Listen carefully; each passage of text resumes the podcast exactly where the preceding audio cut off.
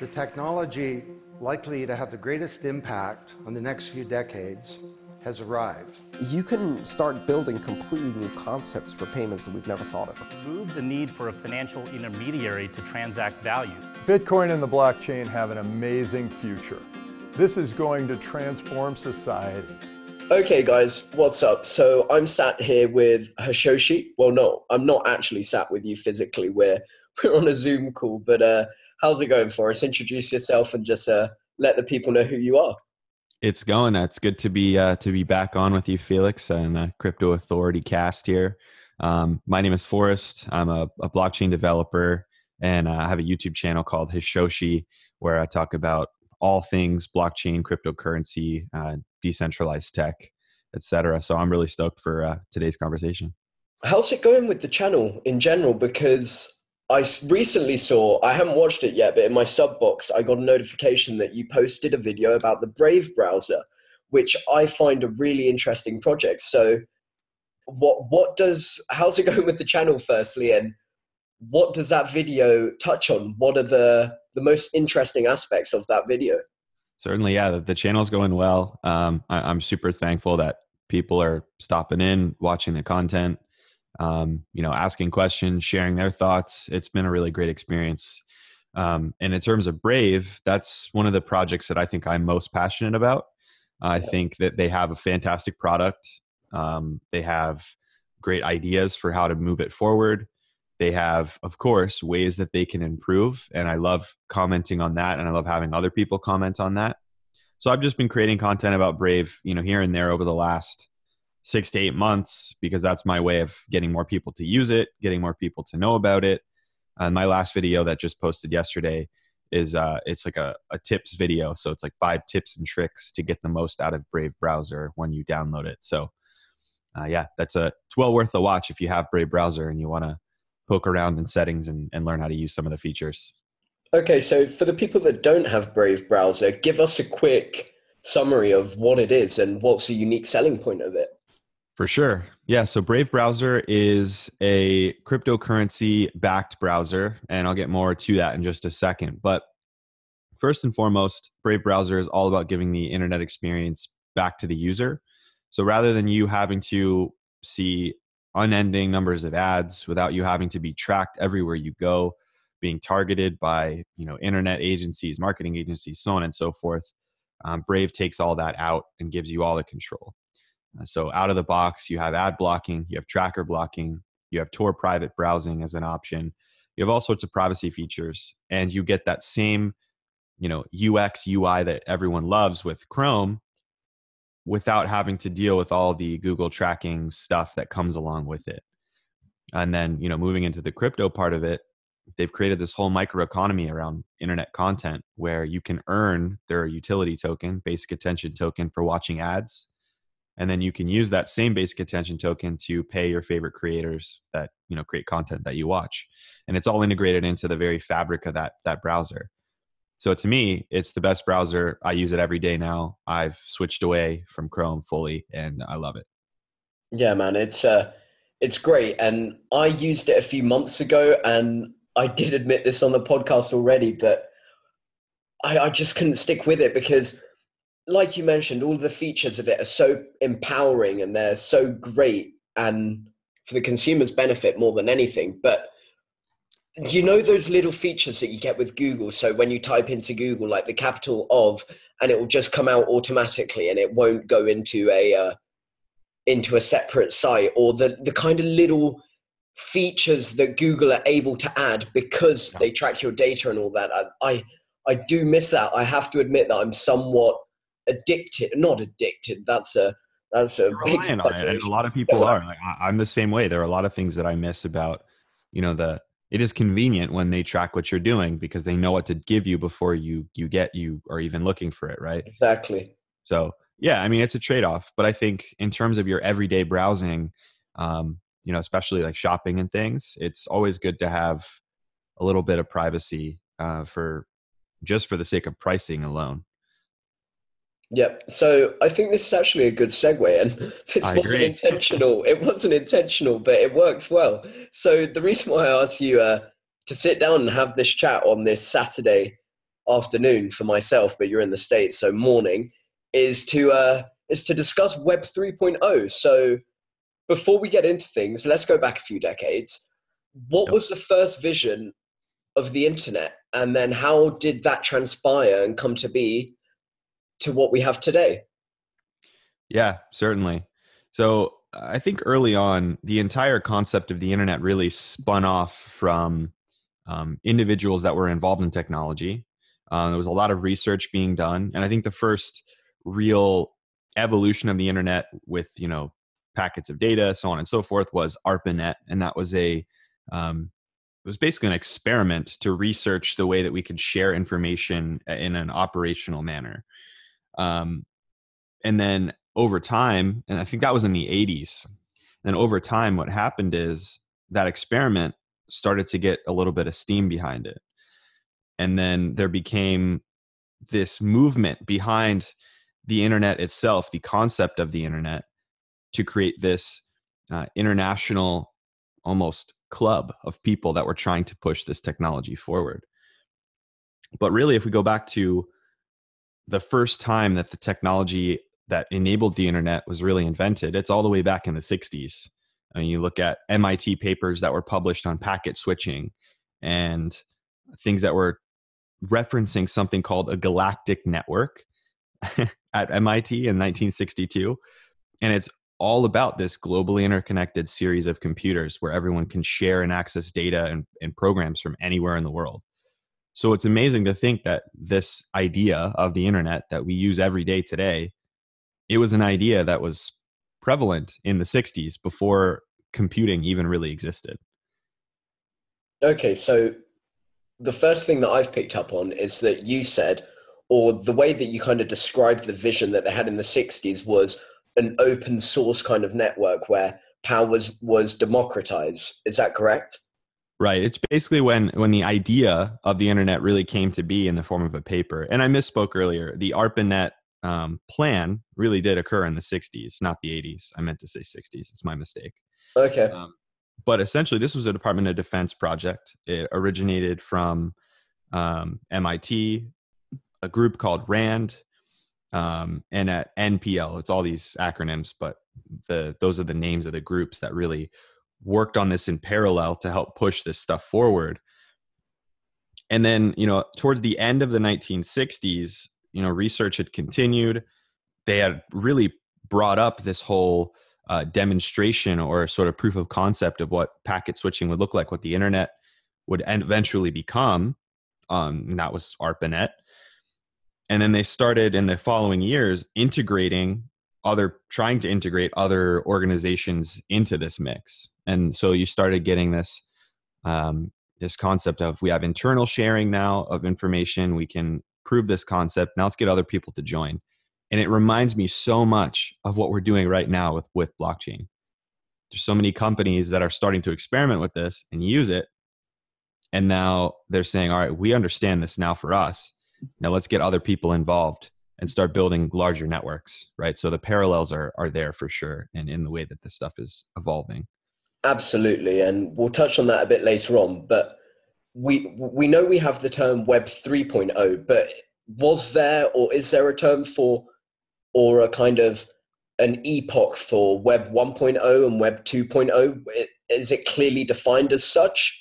yeah so honestly i think of it a lot like ancient history Uh-huh. in the times when you know i mean we call these we have these names for periods of time right in in modern history but back then that was just reality for them right so there there wasn't this whole idea of web 1.0 web 2.0 web 3.0 and this whole roadmap back then in the 1960s and 70s when this stuff started with arpanet and when the global consortia or the consortia for the internet really started but we've now retroactively have given that original um, that original period of the internet starting to pick up steam as web oh. 1.0 okay, so what did that first edition of the internet look like? honestly it was a web of you know interconnected computers in a basic sense but it was just a bunch of static websites with information um, so it was almost like a digital encyclopedia that was um, slightly decentralized and disintermediated across different player like players and platforms, right? Um, but there wasn't any interactive plat like inter- any interactive content whatsoever. There wasn't you know applications running or anything, and it was all dial up through you know technologies that we used for phone lines. Okay, so what kind of years did this edition of the internet last till? Um, in my opinion, it's kind of hard to define exactly what dates there were, but in my opinion, um, you can really define it as that original time when ARPANET really came. Um, so the the '60s all the way through to probably the late '90s, in my opinion. Okay. Um, you know, at the turn of the 21st century, a lot of stuff started changing, and the mid to late 90s were the were the real cutoff period for the generational growth from Web 1.0 to Web 2.0. But just to color in a little bit, um, you know, you can think of Web 1.0 as really just this simple. It's users requesting a website in a really slow and ugly fashion, and then one of those, you know, maybe hundred thousand max websites that were out there fed back information, and you could read it. That was about what it was and it was horrifyingly slow. There was very little out there to make it comfortable for the user. I mean, even when um, at the very end of this, as things started to progress, where you had AOL chat rooms, you had MSN chat rooms, you'd ask Jeeves, you had stuff like that. None of that was what we're used to today. There was no streaming. There was no. Um, you couldn't even get a picture because downloading a picture could take hours, if not days, on that that uh, infrastructure. See, like it's amazing to think how far we've come just in the 60 years. Like you say, how nascent and primitive that edition of the internet was, Web 1.0. And it's just incredible to see where we've got today. But before we talk about where we are today, or no, before we talk about where we're going to be tomorrow, let's talk about where we are today. And am I right in saying that you categorize us in the Web 2.0 era right now? I do, yeah, and I think we're we're towards the tail end of this. I, I think Exactly. Yeah. You know Web 2.0 really is the time when people started interacting with the internet and the infrastructure started to come into its own and, and reach maturity so that people were enabled to create their own content right? People were able to interact with websites that were out there and make changes and actually do things. So it wasn't a, a, like a, a unilateral ex- uh, method of exchange. It wasn't you request information and then you get it. It was you request information you get it then you might be able to modify that information or heck you could be the originator of that information. So the times of dial up and other things started to move away. We started to get other connection uh, methodologies and it got faster and faster and faster until it was very easy for us to have streaming video with YouTube, for example. The video quality wasn't great. The user interface and the experience wasn't amazing, but it was there and it was brand new. You know, Flickr and Facebook allowed people to post images, post information about what they're doing, what they're up to, um, and and community really started. So I think Web 2.0 was just it was less so this um, extreme innovation. I think it was really just polishing and iteration on what Web 1.0 really was. Yeah. I want to touch on the weaknesses or the limitations of Web 2.0. And mm-hmm. I want to kick it off with the the kind of fact that we have just a few companies or a, a small group of companies, a coterie, whereby they just they own just such a lot they they monopolize they've monopolized it in ugh, Christ. Sorry, let me rephrase myself, Forrest. God. so one of the things that I'm most afraid of in Web 2.0 is the monopolization and the power and the exploitation of these huge powers like Google, like Amazon, like Instagram, like Facebook. And we've seen that transpire in the last few years with Cambridge Analytica. And um, like we spoke before, um, the breach of privacy and the importance of alternative solutions like Brave. So, Mhm. wh- what do you think are the main disadvantages with Web 2.0? Well, I think there are a lot. Um, you know, I, I don't even think that we've gotten enough out of what we have today in terms of of speed. I don't think we have enough in terms of of infrastructure either. So I, I think our data speeds, even though everyone's like, oh, it's amazing, I have gigabit internet in my house. Yeah, you may have gigabit internet at the source, but you don't have gigabit internet because the wiring in your house sucks and because your hardware sucks, right? So I think some of that needs to be get fixed for sure because people aren't getting what they're actually owed. They're not getting what they're paying for. But in terms of huge overarching issues, issue number 1 for me is not everyone has the internet. It's become so commercialized and almost so easily controlled by these big parties inclusive of of governments that people around the world in developing countries or even some developed countries where they control the dissemination of information they just flat out don't have the internet. They don't have they, they don't even have the web 1.0 dream. Yep. they can't even get information right so i think our first task is fixing that. And i'm not i'm not a you know an anarchist. I don't think that there shouldn't be governments. I don't think that there shouldn't be control over some elements of the world because that you know obviously we know human beings as by nature can't necessarily be uh, be trusted to do everything correctly on their own right? They can't we can't self police in every single way necessarily. Absolutely. so that's a separate argument but regardless everyone should have access to the same internet and that same promise and opportunity. Yeah i agree. Yeah i mean to what you're saying you know to your points the centralization's an also massive issue. You know i think over the last 10 years all these systems that people use the facebooks the instagrams the twitters the amazon all of these you're like how how do they make money? Like i don't pay for this. It's free they make money because they get so much information about who you are as a person and your behavior that in a way is used against you but more so it's really used to market to you and that information has been sold to the highest bidder for years and so these services just drive home the same point that we always say, you know, to our kids, to our friends, to people, you know, there's no such thing as a free lunch. You cannot expect to get a service for free without giving up something in return. And in this case, it's it's your data. And so these this stockpiling of data and these centralized servers, the constant um, messages we get and news uh, you know news articles we see about data breaches that have lost passwords and email addresses and personal information addresses at worst your social security numbers your passport numbers so so on and so forth that's the big problem so much data has been collected not enough's been done to protect it and a lot of times it's been collected with no real intent or understanding of how it was supposed to be used yeah i think the the quote that most resonates with me is if you're not paying for the product, you are the product. And I think this brings us onto Web 3.0 really well. And before we've kind of discussed the limitations of Web 2.0. So, how does Web 3.0?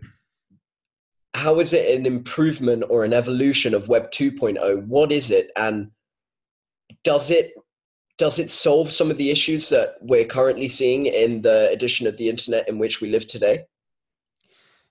yeah it, it, definitely does improve and, and the whole idea of web 3.0 is now taking a widely dispersed and capable internet but now making it more user centric more decentralized making the internet itself smarter so that the policing and the um, the content distribution, the understanding of what content goes where, all of that stuff that's controlled by central authorities now can then go into the hands of a decentralized protocol that does it based on the changing the evolution that people and our behaviors and our desires and wants and needs change as well over time.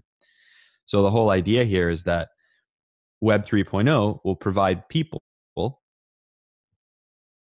more privacy it'll provide people access to the internet that don't already have it it'll provide a way for everyone to sh- to share in the spoils of what the internet means to us and not just having this one way transfer of information where we get provided an addictive service and then we give up all of our personal information for mass profit, right? But I, I think if you wanted to think about it from a technical side, it's moving to no central ports of control, and that includes the infrastructure part. Because if you host if you host an application right now, right? If you're a, a social network, it's likely that a lot of your servers are on AWS, right? And there are a lot of different places where AWS has server farms. I actually live near one, right? All it would really take is a targeted attack to one of those, and then you've denied service to that application, right? And social networks are a, a massive example, but it's even more prevalent for smaller applications, right? Where you may be only hosted in one or two places. So there's still central control for a lot of these things there's no di- there's no real distribution because obviously they've collected all this data and they need to try to protect it and if you spread it out everywhere it's really hard to protect right and Yeah. that brings me to the second thing and that's ownership of data like who owns the data? Technically it's yours but you don't own it because it's not in your database. You have no control and no say over whether or not someone uses it sells it deletes it shares it on social media. You have virtually you have virtually no rights because everyone clicks that little checkbox on the website without reading and gives up their rights all the time, right? Yeah, I, I I find it quite funny how you said everyone gives up their rights, right? Yeah. It's true because people do, and without really thinking about it. And trust me, I mean, I've I'm I'm not sitting here on my high horse saying I'm not guilty of doing the same thing. If I need to use a service and I have to click the stupid checkbox that I can use it because I'm busy and I'm trying to get something done, or because I just don't want to deal with it, then I click it and I move on and forget. So How- it's it's a problem.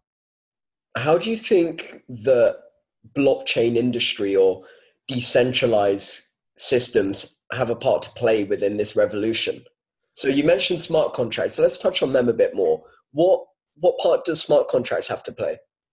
In your I think- opinion, of course, because everything that we're talking about now is obviously um, theoretical. Like there's no planned roadmap for this thing that we're referring to as Web 3.0. This is all in theory. So yeah it's it's a concept and less so a uh, a, a defined plan i don't think we're going to even have a defined plan i think what's going to happen is you're going to see technologies like um, you know the blockchain stuff out there in the world today you know bitcoin ethereum etc pushing the envelope and making people think about this and then it's going to happen on its own but smart contracts have a part to play but i think the overarching theme here is that blockchains have a part to play because naturally understanding that you want to take away centralized control, you want to disintermediate the internet a little bit more, you want to give the power back to the individual to own their data.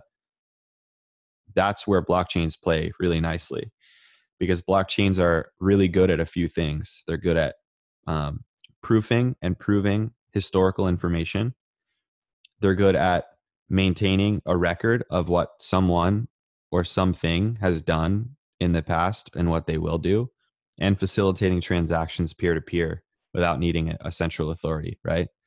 Amongst other things. And so when you have a blockchain with smart contract capabilities, for example, you then open up a whole opportunity for you to make attestations of identity on the behalf of yourself in the form of a um, you know a zero knowledge proof style or simply like the uh, the ERC 725 standard for identity being able to say hey I do have this accreditation from this university or I do have this accreditation from this uh, certifying authority. See they've signed this uh, this transaction that says I have earned that right? Yeah, all you're doing is saying you're answering a question yes or no and the trust is manifested by that signature. So you're not saying my name is my name is forrest. I live at this address. This is my social security number. This is my phone number. This is the contact information for my university so that these people can go verify that like they do today. And that's really the the genesis of the problem. People collect information because they want to verify other stuff you know you want to get a mortgage you're going to give up everything about yourself period end of story yeah. What crypto projects or blockchain projects do you think have been contributing most towards the idea of Web 3.0? I think there are some that are contributing indirectly, like not purposefully, and others that are directly targeting this problem. Okay, interesting. I think the incidental or almost um, yeah actually incidental is a good way of saying it. The incidental ones for sure bitcoin. I don't think bitcoin was invented to solve this problem unilaterally nor do i think it is the entire solution because i think people overblow this big time. Blockchain is not the only solution to this problem. It is not the only thing that has to happen to make this a reality. There's a lot of stuff that has to happen.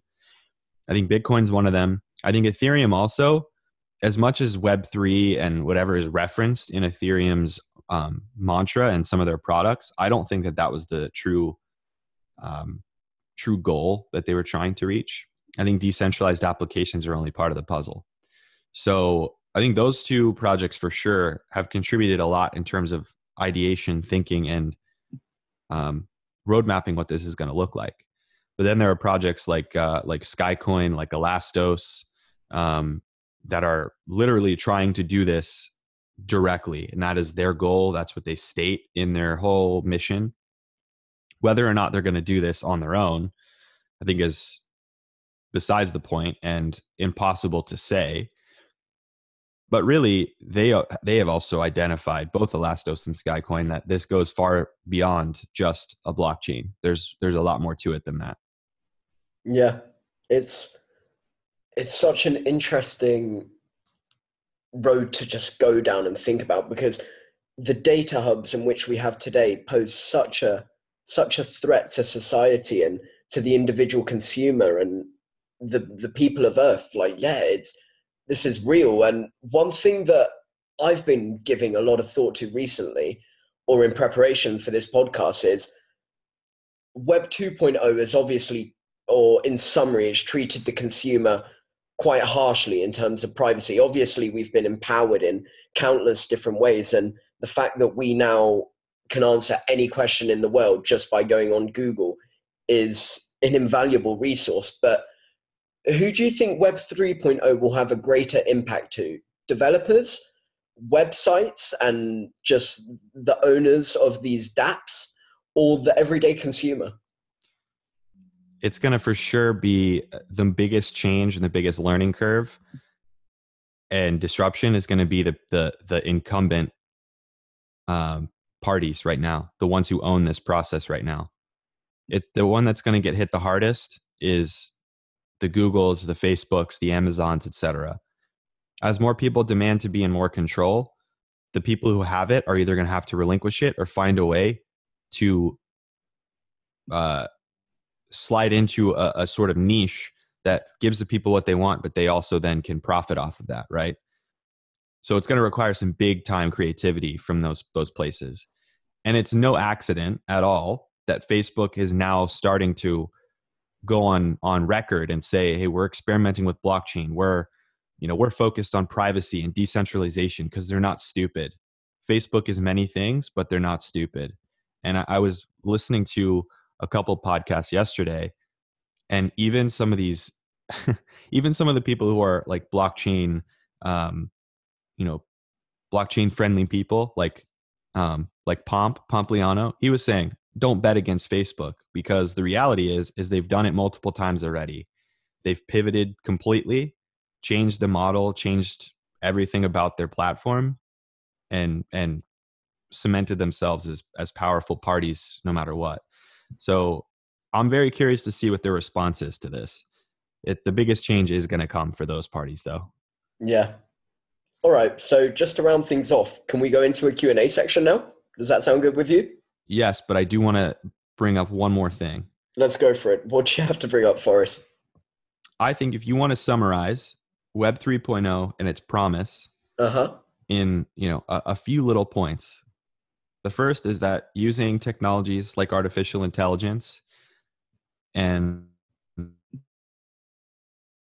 uh, machine learning, right? Take decentralized data. You can take attestations that aren't centrally owned about people. And the internet itself, the fabric of the protocol, can help serve you up personalized content, right?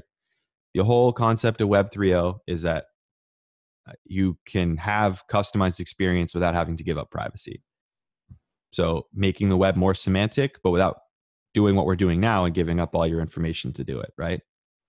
But beyond that, I think in my book, Web 3.0 will be a success if the ubiquity of the internet is tr- exponentially growing and continues to, because the internet needs to be able to reach people that don't have it yet for this to be a success. Like that, that's the biggest thing for me. The internet can work as well as possible. It can be great for all these, you know, the, the first world countries, quote unquote. But if it doesn't make its way to the the unbanked, to the people without access to information, et cetera, then it's a failure. Yeah, I think that's a really good, uh, really good way to round it up. And I, I want to place special focus on what you just rounded off of on um, if if the people who aren't currently offered access to the internet and to financial services aren't offered it by the end of this revolution or yeah by the end of it i uh, i think we would have failed too because that's that's the important thing right now only only a small fraction of the of the earth is connected in this global community and yeah we need it we need it to grow Agree. Definitely. so i was going to ask you as the first question what is your favorite thing about web 3.0 but we kind of just described it there so i'm going to go on to the next question and Sure.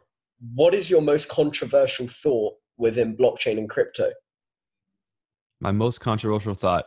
My most controversial thought is, and it pisses a lot of people off, but I think decentralization and the focus that it's being that's being placed on it in all these protocols, right, is garbage. I think it's a stupid ass goal, in my opinion, because you we've seen it time and time again throughout history. If you're if the only measure that you're putting towards a, a blockchain project is that it is completely 100% decentralized, then you might as well just close your eyes and stop looking because there aren't any. And I don't know for a fact that there will be any because human beings as a species, as unless our behavior changes generationally, like when our, on our kids, kids, kids, when things go wrong, we look to a centralized authority to fix the problem whether that's one person, whether that's a huge organization, whether that's a government, that's what we do as people. So if we're saying that we are going to, in five years, get to a place where everything in the world is decentralized, there's no authorities, and we're just going to police ourselves, you're fucking joking. And I'm sorry to say that. like, excuse my language, but it's just not going to happen that way. And so I think that if we measure it by that, everything that we are doing is going to be a failure. So you think what we what would be optimal is to kind of have a hybrid in between the two?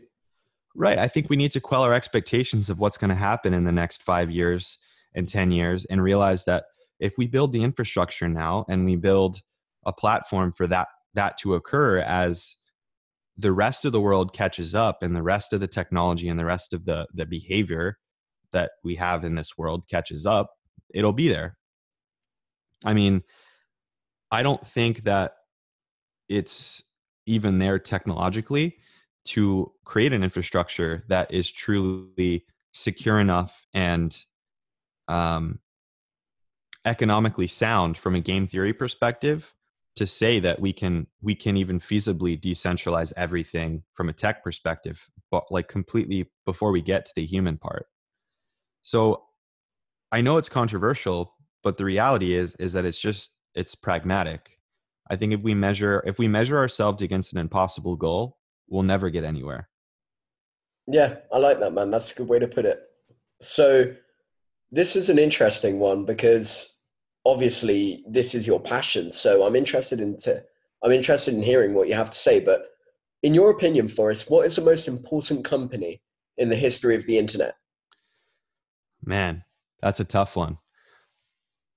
I mean, the most important company in terms of the internet, honestly, again, this is probably going to be controversial, but I think I'm honestly going to have to say Google because what they did to make the internet usable for people is something that can't be understated. and look, there are big problems with what they're doing. So I'm not defending things that they've done that are n- negative. But what I am doing is being reason, like realistic about the, the contributions that they have made to the infrastructure. Yep. Um, they've pushed the envelope on cloud encryption. They've pushed the envelope in terms of content delivery and the ability for people to have all the services that the internet can theoretically provide in one place with one account. Um, you know, even though people don't like it because it's a, a tracking thing, single sign on was a huge thing that made people's lives easier. I mean, at the and going back to the very beginning, indexing the world's information into a search engine so people could find the information they wanted, not just what was there that matched a query directly, to give people exactly what they're looking for.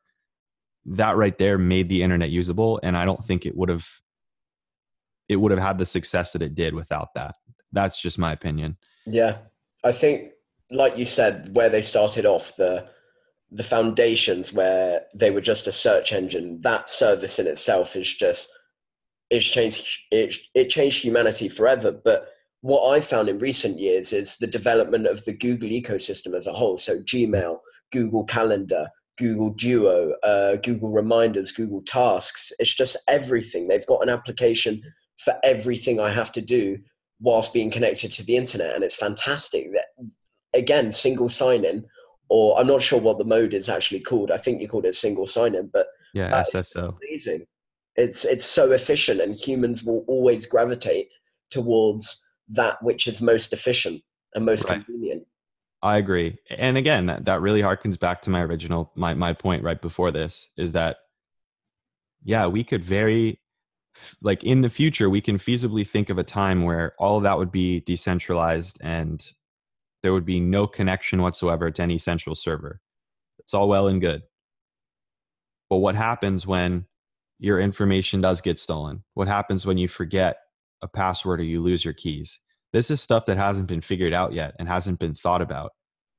So, yes, we should be striving to get towards the most decentralized thing that we possibly can, but also understanding the limitations of human beings to solve these problems on their own and the need for there to be some sort of arbitration process when things go wrong or um, fail safes for people. Those things have to get built. And we're still in the process of building the product that needs to work, not the extra features like that, you know? For sure. So, Forrest, you're a you're an Ethereum dev, and uh, you've built a bunch of different DApps on top of Ethereum. I'm right in saying, no? Right. Yep. Okay, so what are your thoughts about Ethereum 2.0 and the move to proof of work? Uh, proof of work, the move to proof of stake later this summer. I know we could we could probably do an entire podcast about this, but just in summary, in a few sentences, what are your thoughts about it? Um, in a few sentences, I think Ethereum 2.0 is not too late. People are saying that it's too late. I don't think it is because, in my opinion, there is not a platform or protocol out there that has implemented all of the stuff that's going to be encapsulated in Ethereum 2.0 into a mainnet, and that really works perfectly with no drawbacks, right? That doesn't exist.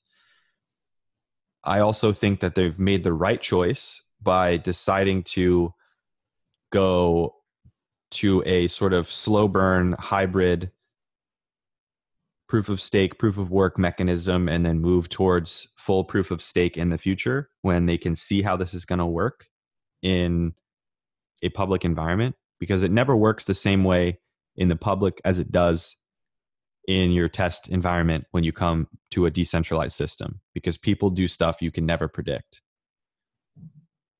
Yeah. So I think that's that's one thing.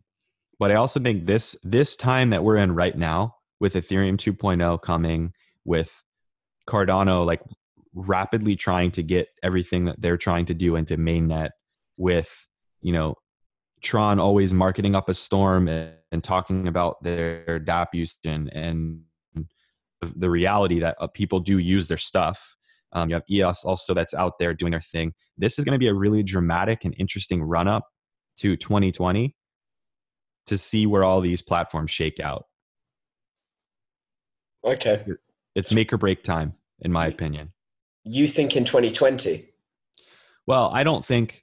I mean, I think we'll start to see some of the features roll out in forks for Ethereum 2.0. But I, in my opinion, looking at the roadmap and just listening to the way that they're talking about it, I don't think we're going to see um, end state product from Ethereum, Cardano, or any of these platforms until 2020, like early 2020, if not later.